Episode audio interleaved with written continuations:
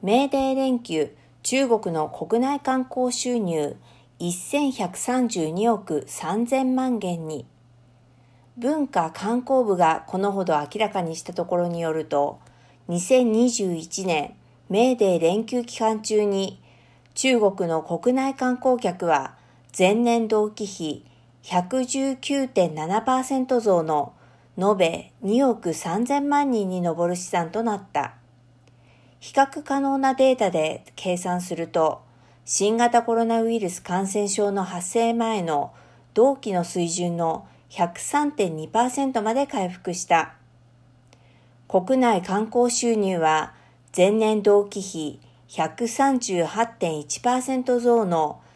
1132億3000万元に上り、比較可能なデータによると、感染症発生前の77%まで回復した。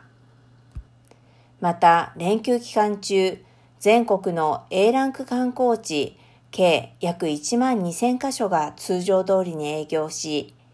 全国の最高ランクの 5A ランク観光地の受け入れ観光客数は、延べ約4800万人だった。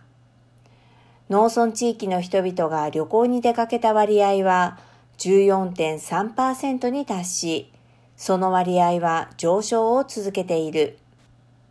今年は中国共産党創立100周年にあたり、革命ゆかりの地を巡るツアーが人気を集めている。このように文化的要素が観光目的地の観光客誘致力を強化し、観光客の体験を向上させる重要な要因となっている。